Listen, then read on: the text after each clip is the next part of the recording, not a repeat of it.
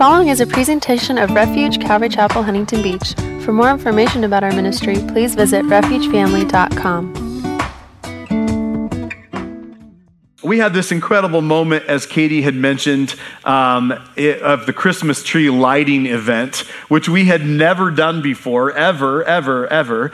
Um, in fact, in, in, in, as we talked about it, we kind of thought like, the normal Wednesday crowd will be there. That, that's who we're expecting. The normal uh, group that comes on Wednesday, midweek Bible study, they'll be there. I, I actually, in our little, because I put up the schedule of kind of what we would be doing, uh, I had us kind of starting, like the service starts at six thirty. I had us starting at six forty, you know, ten minutes late when everybody comes to church, right? That's what I kind of thought would happen.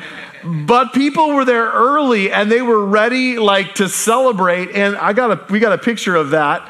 Uh, it was just like flooded with people, like people we hadn't met before, new faces. It was actually super incredible. Now, somebody might say, and I would totally understand them, is why are you doing a Christmas tree lighting event at church? Jeff, I don't see Christmas trees uh, in the Bible. I don't see lighted trees in the Bible. Why are you doing that? And I would be super clear with them. I would say we did it for preparation. We did it to be prepared, to get prepared. Prepared for what? For the, for the coming of Jesus. That, that in this moment, we, we put a Christmas tree up and we sang Christmas praise songs and we talked about Jesus because we want people to start early and talk about him often in the Christmas season. In other words, to be prepared, to, to be ready. In fact, let me ask you this. How many of you guys have already put Christmas tree lights up on your house? Right? Okay. So that's my wife. She, the day after Thanksgiving, is out on a ladder. I know I'm a terrible husband, right? Terrible husband. Jeff, how dare you, right? Putting Christmas tree lights on our house. She's asking to get the Christmas trees down from the, the attic area, and she's putting the Christmas trees up, and she's wrapping the Christmas trees with lights. We've already got our, how many of you guys have already got your gift shopping started? Right? Gifts. Do you remember back in the day for kids, it would preparation for Christmas for us was, was putting together Christmas lists. That's what kids did. And for me, it was like going to Mervyn's. You guys remember Mervyn's? And and walking through the aisles and writing down what I wanted, right? Sears catalog. You guys remember Sears catalog? As my kids have grown up, it, it was Toys R Us initially uh, and Target. And I remember my, my son, his preparation was just circling every toy in the Target catalog, regardless of if he knew what it was or not. It was like, Jack, you don't even know what this is. And he's like, I just want it, right? You just circle it. Today, it's changed, actually, for my kids, and I don't know if it's for your kids or grandkids. It's like, just go to my Amazon wish list, right? And there's this list. And I don't have to walk into a store or, or stand in a line. It's click a button and it shows up on my doorstep. And I'm sure, I'm sure there's a way I could get it wrapped, right? Just send it to me wrapped. And then, oh, so easy. That's their preparation. For us, it's a little different, right? We're preparing, we're getting ready. And, and here's my argument for starting early and, and talking about Jesus often in the holiday season. Here's my argument. It, it's, it's all about him. Right? That we get caught up in all the gifts and the lights and the trees. And in reality, when as a follower of Jesus, it's all about him. It's all about Jesus. And, and I'm not saying there's anything wrong. Maybe you would, but I'm not saying there's anything wrong about the tree and the lights and the gifts. I think those are all things. But if we forget, if we don't prepare our hearts for what it's really, what Christmas is really about, then we'll miss it out as, as believers in Christ. In fact, when I was growing up, I remember at our church, we celebrated this thing called Advent, which comes from the Latin word adventus, or coming or arriving. How many of you grew up with Advent in your church? Right? Okay. So traditional somewhat, right? A practice that happens. But in my church, when you would walk in on that, probably near the end, the last weekend of November or the first week of December, the church would look different. Maybe a little bit like what it does this morning, right? We've got the, the wreaths up and the lights up and the Christmas tree. You just know something is different this morning. My church had purple or royal blue banners that would hang down and it said joy and peace and love and and hope. And these would be significant moments where it would signify the change of the season, that we've now stepped into Advent, and it's time to start recognizing the coming of Christ. We'd also have this, an Advent wreath. Uh, how many of you guys had Advent wreaths in your church? All right. Typically, an Advent wreath would have four outside candles, uh, three of them purple, one of them pink. Pink was for joy, and that was the third week of the, the Advent calendar. And then there was a center candle, which was, represented Christ. It was called the, the Christ candle, and you'd light that either on Christmas Eve or on Christmas, and it was to signify that he is the light of the world. Now, at my church, each week we'd light another candle leading up to Christmas, and a family would come up and they would read a Christmas passage that would lead towards whether it was joy or hope or peace. It was really helpful. As someone who came into church, the church looked different. There's a family up there reading a Bible passage. It was to signify for us that, that we need to start remembering that Jesus came for you and I. That God so loved the world that he sent his only son. That was the time for us to say, okay, it's time. And if, if you think about it, it makes total sense. Be- because my guess is that you have, like we do in our home, a, a tradition, a practice of putting up those Christmas lights. Right? At a certain time, and not before then, right? Only at a certain time, only after this time, right? Or we have Christmas, we'll go buy the Christmas trees, or, or we'll go get the gift list, or this is when you can start listening to Christmas music. Do you have that in your home? This is the moment, and not before then, right? And we have all these practices built into our culture that lead up to Christ. Why wouldn't we in the church then say, for us, our practice is going to be, or in your home, your practice is going to be, when those lights come out, we start talking more and more and more about the coming of Christ. And, and I get it. You could make the argument and say, well, we talk about Jesus all year long, right? Don't we preach him every weekend from this pulpit? And shouldn't we?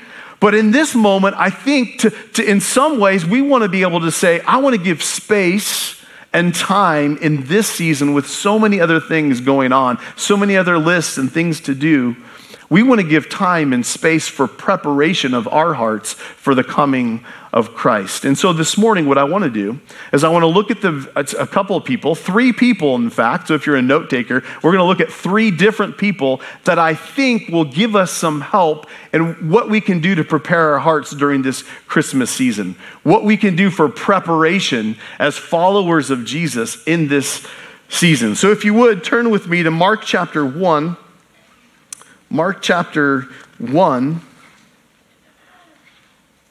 And as you're turning there, let me talk about these three people, or at least let me give you an idea of, of what I think that they are preparing for. Um, they probably grew up in a home uh, and a synagogue somewhere in the first century where they were learning about the promise of a Messiah, of a Christ, of a Savior. That these three people, as, as we're going to read about them here in a moment, they probably knew some verses that you and I know. In fact, they're somewhat Christmas verses. We'll read these around Christmas time. So let me, let me share with you one of those verses that these people, all three of them, would have known. This one right here, Isaiah nine, six through seven. In fact, we sang a little bit about it this morning. Here's what it says. For to us a child is born, to us a son is given, and the government shall be upon his shoulder. And his name shall be called Wonderful Counselor, Mighty God, Everlasting Father, Prince of Peace. Of the increase of his government and his peace, there will be, when? No end. He's going to rule and reign forever. On the throne of David and over his kingdom, to establish it and to uphold it with justice and with righteousness from this time forth forevermore. The zeal of the Lord of hosts will do this. Now think about this. You're waiting for that Messiah and that promise talked about in Isaiah. I want him to come. Where, where is he? And so the, the Jewish people of the time are preparing their, their hearts and their minds for this coming of the Savior. Then you get a text like this, Micah five two.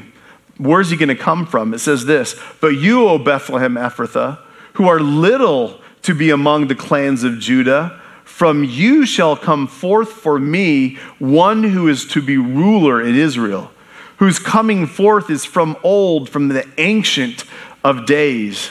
Therefore, Israel will abandon until the time when she who is in labor bears a son, and the rest of his brothers return to join the Israelites.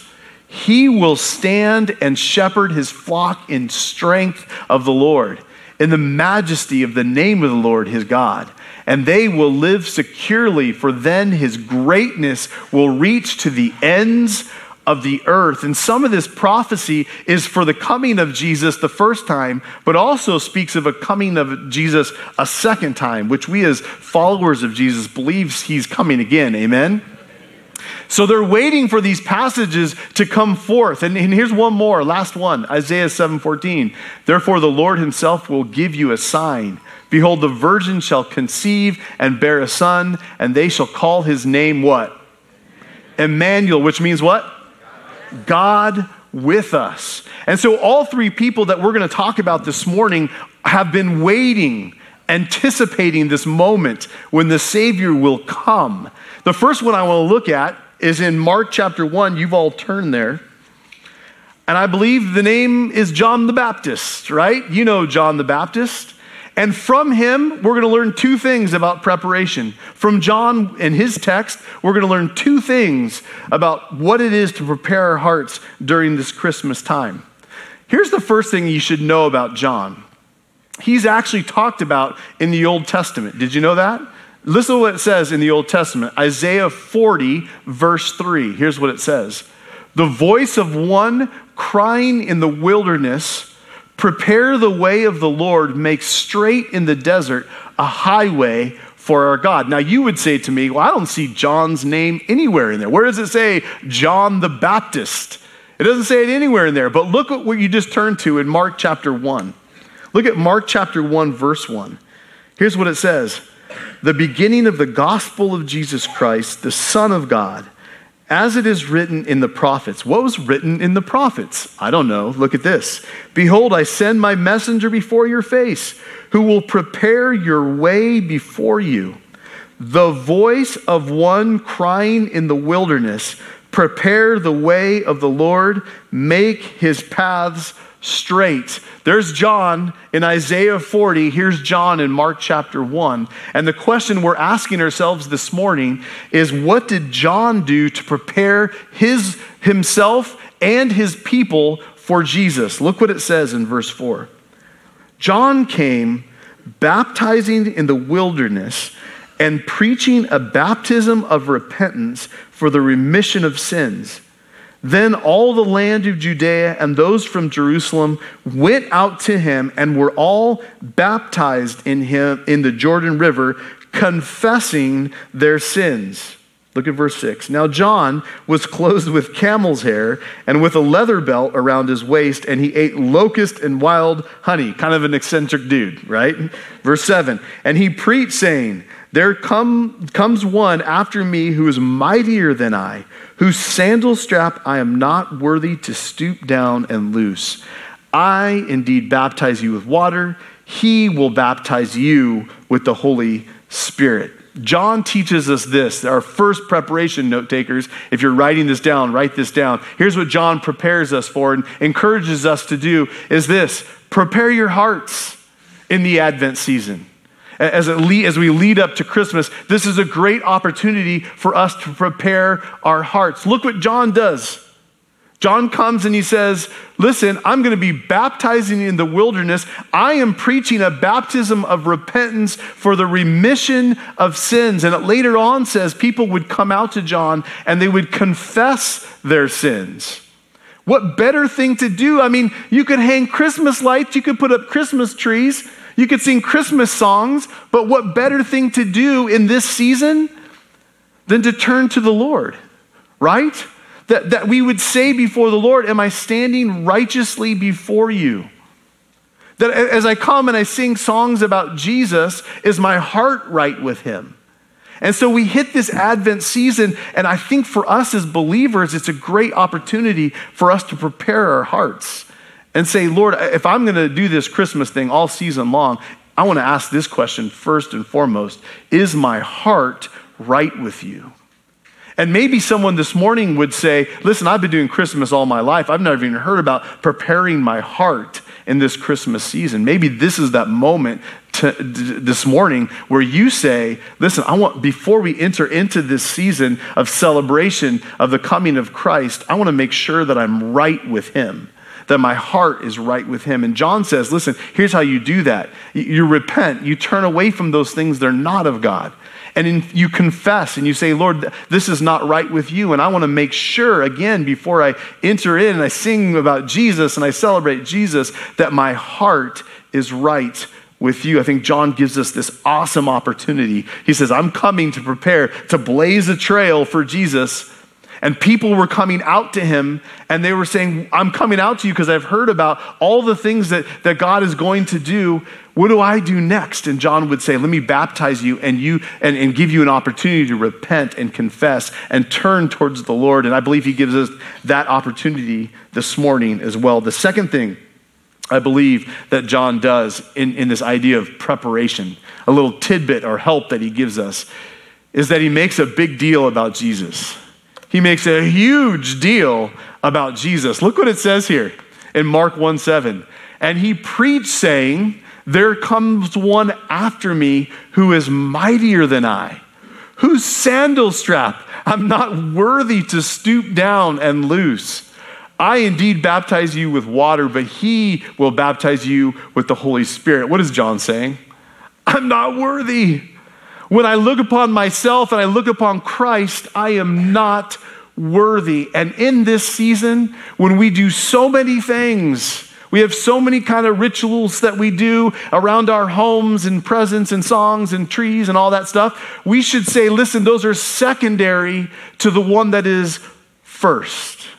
That Jesus should be first in our homes in this season. Much like John would say, may we take a, a second seat to Jesus and all our, our desires and what we want. May Jesus be primary in our homes. In fact, there's this moment uh, where some of John's disciples come to him and they say, we're losing people. They don't say that exactly, but that's essentially what they're saying. We're losing people. They're going over to Jesus's camp, right? They're, they've left us, John. They're leaving you, John. And they're going over to, to, to see Jesus and be with Jesus. And John says this, you yourselves bear witness that I said, I am not the Christ. Right? Any moment, John had all this publicity, had all this fame. It says that people all over Judea were coming out to him. He could have been like, well, maybe I am the Christ, right? Maybe I am the one. Not just the one that was sent before, but maybe, maybe I am. Right? He doesn't say that though. He says, I've told you all along, I am not the Christ, but I have been sent before him. We read that. He who has the bride is the bridegroom, but the friend of the bridegroom who stands and hears him rejoices greatly because of the bridegroom's voice. John is saying, I've heard the voice of the bridegroom. I'm rejoicing at the sound of Jesus's voice. He says, therefore, this joy of mine is fulfilled. And here's what he says. He must increase, but I must what? Decrease. That John is saying all the notoriety and fame, I actually want that to decrease so that Jesus's fame and name would increase.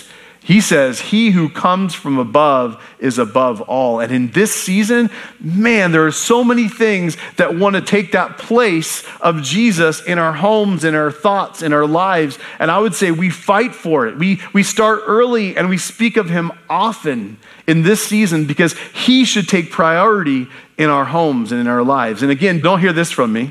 Uh, bad Christmas tree, bad lights, bad, right? And maybe you feel that way and that's okay. But we, I just told you, we have lights on our home. We have Christmas, two Christmas trees in our house, right? They were given to us. So there you go, right? So I'm not anti-Christmas, but I'm saying, hey, as a believer, as a follower of Jesus, we need to have less of those things and more of Christ, talking about him in our homes. Amen? Amen. Amen. I want to introduce you to a second person. Moving right along here. If you would, turn with me to Luke chapter two. Luke chapter two, verse twenty-five.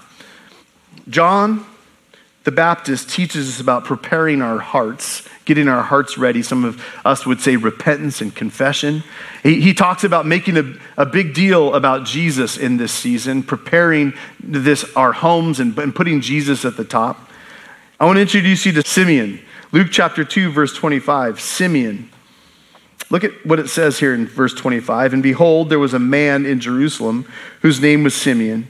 And this man was just and devout, waiting for the consolation of Israel. Not constellation, not like the stars, but the consolation, which the idea was this, that the Savior is going to come and he's going to relieve us of our sorrow and our grief and our brokenness. God is going to send someone to restore us and to save us. That's the idea of the consolation of Israel. And the, and the Holy Spirit was upon Simeon, upon him.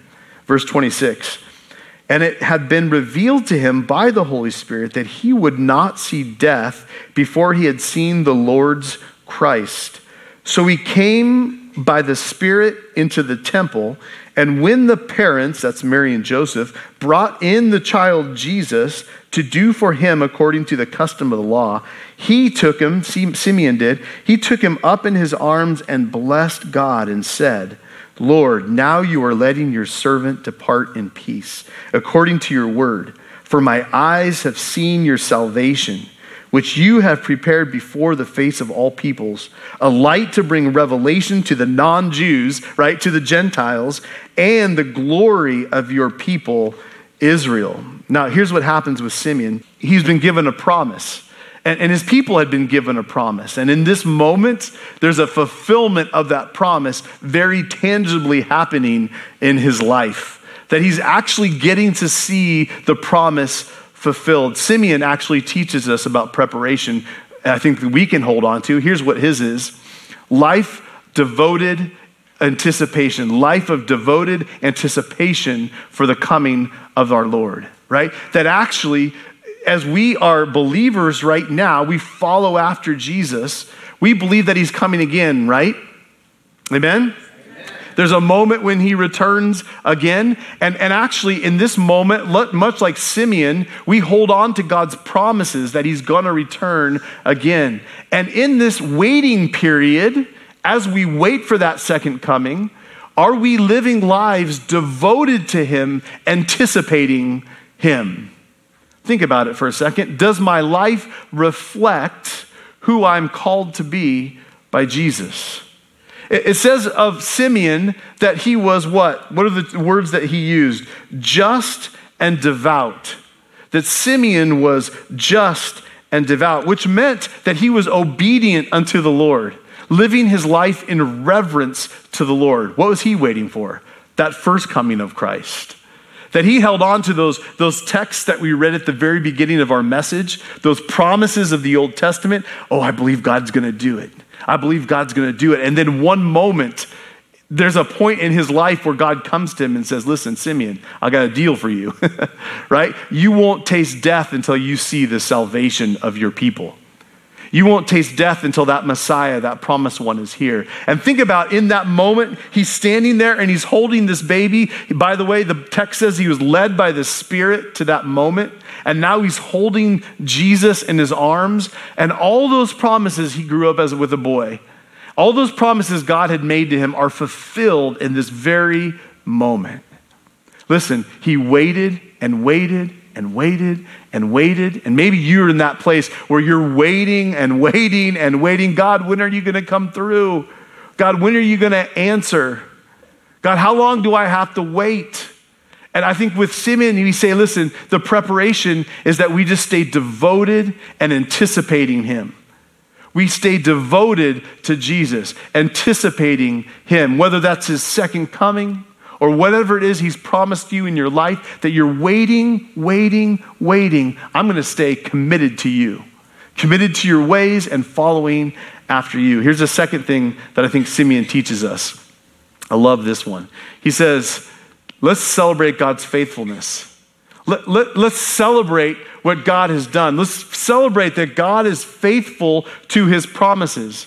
In some ways, think about it for a second, Simeon is saying, I'm going to stay devoted to you, anticipating your promises, because here's why: I know that you are faithful. And in this moment of holding baby Jesus in his arms, this very, I think, very sensitive and tender moment, this very joyous moment, he's like, ah, I, I've, this is that moment that we've been, that I was promised. And, and listen to what he says, Luke two twenty-eight. He took him in his arms and he blessed God and said, Lord, now you are letting your servant depart in peace according to your word, for my eyes have seen your salvation. Think about that. Take that in for a second. I've got to hold your salvation in my arms. My eyes have seen it. And this is salvation, he says, uh, go on to say, not just for my people, but for all people, for the Gentiles too. This is an incredible moment. Can I point something out to you? He's, he's teaching us preparation through looking at God and celebrating his faithfulness. But you and I, we know more about Jesus than Simeon did. Think about that for a second. That we know more about, even though in this moment he's celebratory, I'm holding the, the salvation of all people in my arms, the fulfillment of God's promises.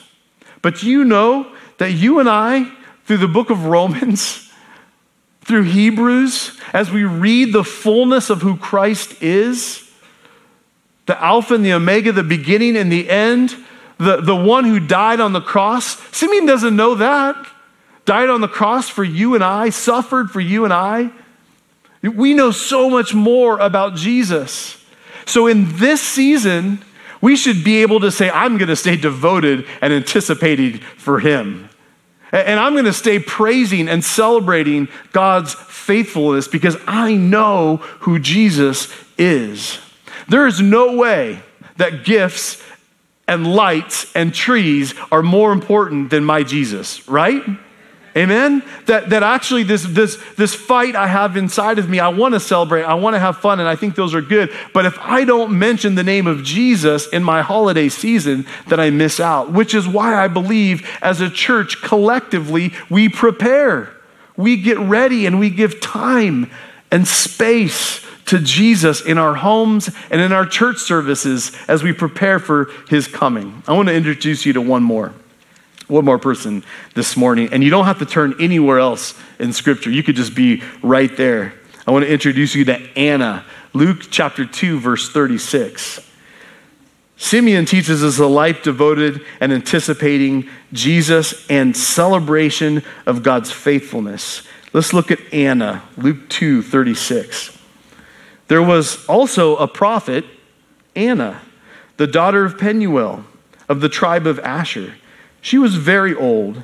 She had lived with her husband seven years after her marriage and then was a widow until she was eighty-four.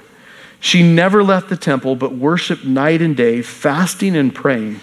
Coming up to them at that very moment, she gave thanks to God and spoke about the child to all who were looking forward to the redemption of Israel. Here's what you know about Anna. She was a prophet. She, she spoke the word of God to people. She, she, she shared the, the promises of God to people. Now, you saw what happened to her, right? That she was, she was married for seven years, and then it says till she was a widower for the rest of her life. She, she lost her husband. Now, now, that story could have gone a million different directions, right? It, she could easily have gotten angry or embittered at the Lord. How could you?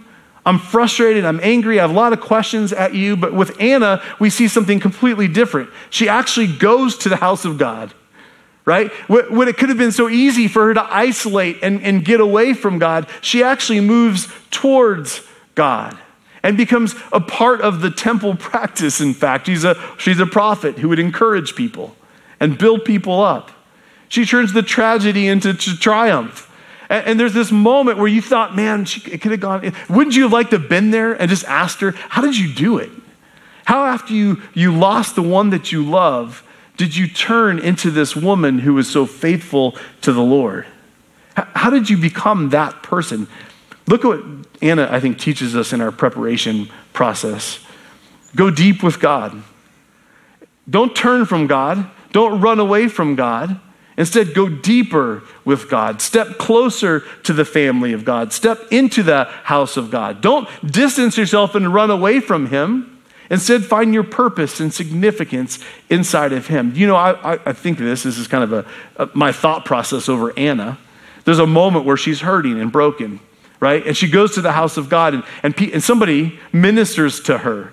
Right? And she's she doesn't know how she's going to get through it. She doesn't know how she's going to walk through this season. She's hurting. And, and somebody speaks life into her. Right? Yahweh is with you. Yahweh is with you. Don't give up, Anna. Keep walking. And then she turns over time and through healing, she turns into this woman who becomes someone who speaks that word into other people's lives. And, and, and instead of running away from God, she goes deeper with God. She dives into him. And she's, she's one of those faithful ones that you could go to the temple and get help from. Would you pray for me, Anna? Have you asked Anna down at the temple yet? Have you gotten wisdom from Anna yet? And she's eighty-four years old, a life lived for God. Do you see what it says? It says she never left the temple, but worshiped night and day doing what? Fasting and praying. She actually took the time to grow closer to the living God. And then she became one that poured out wisdom on other people. And I would just say in this season, as we prepare for the coming of Christ, that we would go deeper with him. That actually we would spend time with the family of God. We would come to church and be around the family of God, as we consider the things of him, that we'd actually go deeper with him. Maybe some of us even called to fast and to pray in this season of Advent as we as Christmas approaches. That we don't run away from church, actually we go deeper into church. Now, she's blessed with this incredible moment, right? We just read it. And I, I don't know if yet, if, if Simeon's holding Uh, Jesus in his arms and Mary and Joseph are there, or if it's just Mary and Joseph. But there's this moment where it says that she, uh, that that they were there, that they were present. Uh, she never left the temple. Uh, sorry, let me look, grab this. thirty-seven, and then they, and then there was a widow until she was eighty-four. She never left the temple, but worshiped night and day, fasting and praying. Verse thirty-eight, coming up to them at that very moment. So it could have been that Simeon's holding there, holding Jesus in that moment. And, and she has this moment of like, ah, oh, this is the one. I get to see this child. I get to see the salvation of Israel. Here's what, um, here's what Anna reminds me of. A tree uh, planted by the waters. Anna reminds me of this tree that is so nourished and cared for. In fact, Jeremiah uh, chapter seventeen, verse seven, here's what it says. Blessed is the man or woman who trusts in the Lord and whose hope is the Lord, for he shall be like a tree planted by the waters, which spreads out its roots by the river and will not fear when heat comes.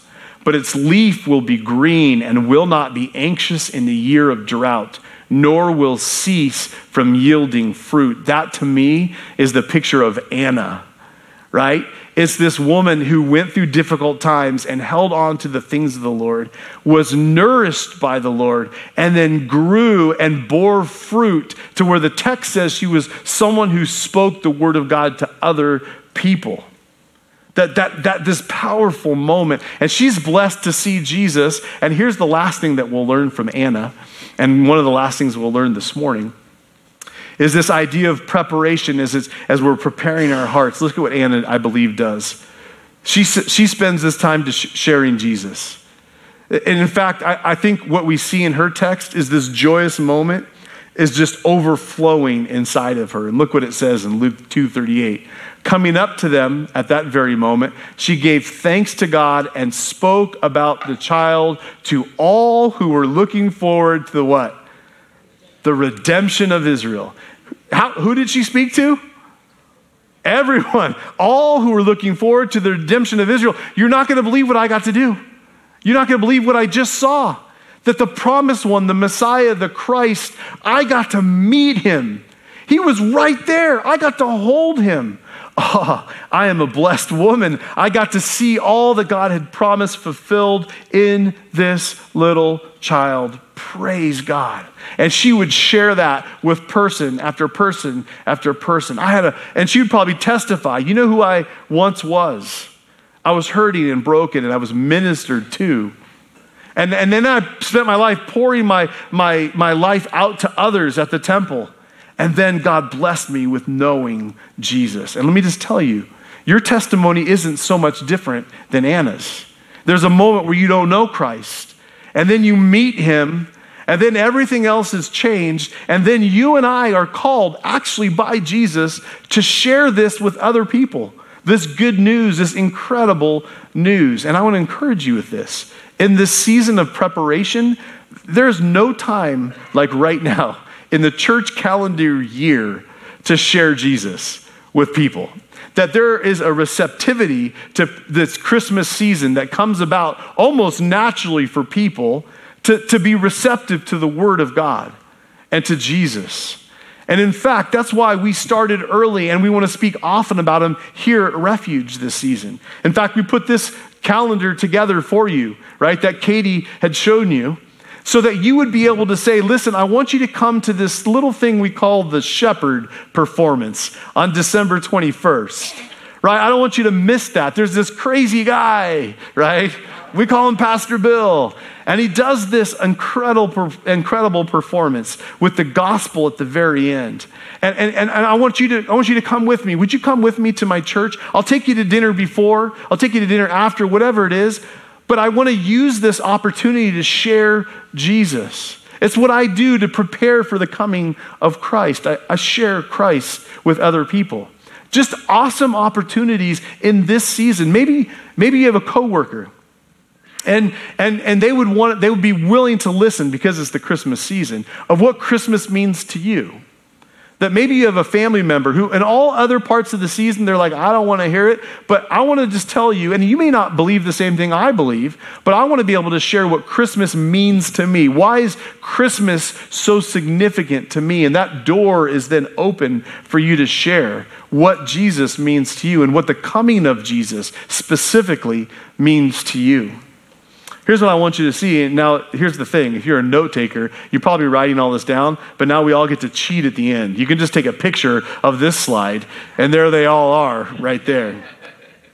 Here's what it is. I, I think you just walked down and you thought, okay, there's so many things we do in our home to prepare for Christmas, right? And we've talked about those, the lights and the trees and the gifts and the songs and the Christmas movies and the Christmas cookies. We have a, a list of things that we do in our home. So then the question might be, well, what am I doing in this season, in my family, with my roommates? What are we doing to prepare that has something to do with Jesus, right? Look at this. I, I, I want to prepare my hearts. I want this to be on my list every year as we hit Advent, that, that in, last part of November, first part of December. I want to make sure it signifies in my heart that I'm preparing my heart for Christ. I want to make a big deal in my home about Jesus, either with my kids or grandkids or friends or roommates, whoever. I want to make a big deal about Jesus in my home. I want to make sure that I'm living a life that's devoted and anticipating his coming. His first coming, I love it. We know that happened. And his second coming. I want to celebrate God's faithfulness. Do you know what Jesus in that manger means to me? That, that means that Emmanuel, God with us, God loved us enough to send his son. That little baby picture image that we have in our homes, many of us, symbolizes God's faithfulness. And I want to make sure I remember that each and every year as that time comes around. I want to go deeper with God in this season. Actually, I don't want it to be surface level Christmas stuff. I want to actually go deeper with him. I want to be like Anna, praying and fasting in this season. I actually want to grow in my relationship with the Lord. And finally, again, built into our culture, uh, like maybe Easter rivals it, but like no other time, there's a sensitivity to the, the name of Jesus. There's an openness and, and an invitation card that I could send out to people, or I could give to people at work, that I want to be able to, in this season, share Jesus with others. Now, We always say it. He's the reason for the season, right? He's the reason for the season. So I need to make sure that that's true in my own heart and in my life. Now, practically, this is where we're going to close. I've only said that once, so we're legitimately closing. But I wanted to give you some practical ideas, because you might think to yourself, well, I don't know how to do that. I'll just keep coming to church. And I think that's great, right? Anna found herself in the house of God. I think that's a great place to be. And that's one thing you can do. But but in our family, Bethany and I, uh, we've done different things over the years, and I personally have done some things that when Advent hits, I want to be doing these things, just to center my heart and mind on Jesus. So here are a couple things that we'll look over uh, quickly. The first one is the Advent bags. Uh, they are numbered, well, ours were numbered one to twenty-five. If you started today, you'd have to go four to twenty-five, right? Because it's December fourth. And each day, uh, and you could totally do this. I thought this was for kids and grandkids. You could do this with your roommates. If you have some roommates at home, you could you could put bags. They'd be like, why are you putting bags on our walls, right? And quite, just to be honest, our kids are junior high and high school. They don't want anything to do with the bags anymore. Like, come on, no more bags. But when they were kids, they loved it, because here's what it did. It, it helped them to anticipate the coming of Jesus. And, and really what it was in each one of those bags was a Bible verse and something uh, a little off the wall that Bethany would, like they, she'd put toothbrushes in there and like tie it to the Bible verse somehow, right? Or she would put something fun or funny and, and different uh, Bible characters in there, and the kids would love it because they'd be like, I get to open it. And it would be, they'd take turns and they'd open it together, and then we have this time as a family to read the passage, and they They'd get the little whatever, knick-knack, candy, whatever it was that tied in with the passage. Anticipation, preparation. The middle one is a book. It's just to signify that there are so many uh, different devotions out there that maybe there's one that you like that you would buy and say, I really like this author. I like the way he or she writes. And it really speaks to me a lot. So I want to read that in the morning, maybe uh, as a devotion, so that I can to center my heart and mind on Christ. I want to talk about him a lot in this season. I want to consider him a lot and what he did for me in this season. A great devotion is a way to do that. Um, the, the Advent wreath, you can do it at home. You can make your own Advent wreath. And, and if you have roommates or kids or grandkids, they can light a candle and you read a passage together. And as the, the time progresses, you just light another candle until that final time. Maybe before you open up any presents, you're going to light that Christ candle and you're going to talk about how important Jesus is. And that's the reason for the season, and that he's the light of the world. Um, the one on the bottom left is, is probably more for kids, for uh, parents and grandkids. Just get a basket uh, filled with books, maybe ten or fifteen books, that you allow your, your kids or grandkids to go grab, and they're going to focus them on Jesus and the story of Mary and Joseph, or whatever accounts you want, whatever. There's cute ones out there. You can, there are lots of different types of uh, devotion-type books for kids. You let them pick them, and then you read them to them. And, and then they get excited about, hey, you're going to read me a story. We're going to spend some time together, and we're going to talk about Jesus leading up to Christmas. The other one is Mary and Joseph. That one is a little bit out there. You can take Mary and Joseph and hide them uh, far away from wherever you maybe have your manger scene, uh, and they're hidden far away. And as they, then you let the kids go look for them. And then as you get closer to Christmas, you're moving them closer and closer to the manger scene. And then they finally on Christmas Day arrive at the manger scene. And then you get to talk about Jesus being in the manger, and that you've had, you've held them in anticipation all along. So you could use that. And the other two, super simple. One is, I know many of you guys have Spotify or you have Apple Music or whatever you use.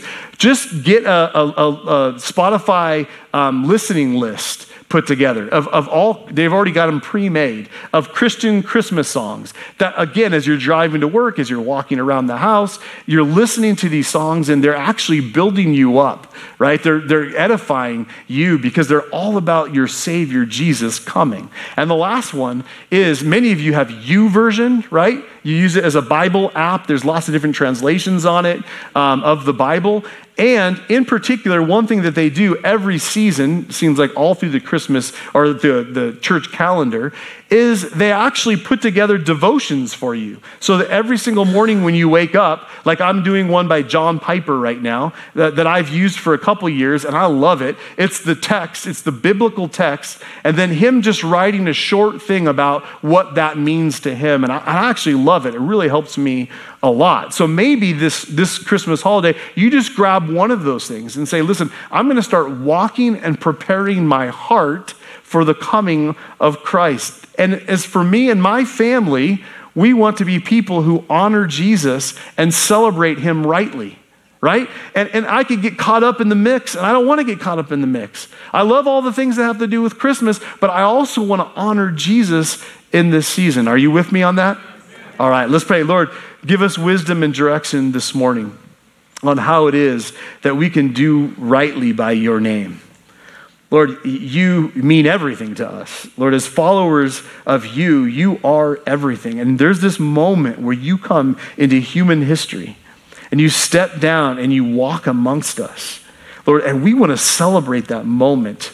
It is so big for us, and it's big for all three hundred sixty-five days of our year. But in this moment, at this time, we want to focus our attention upon you and celebrate you.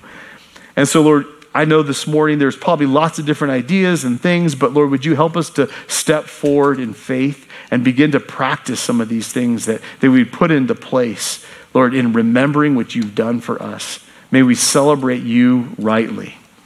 Amen.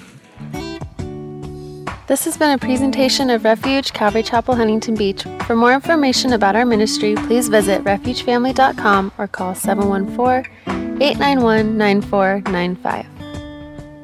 Set free my heart.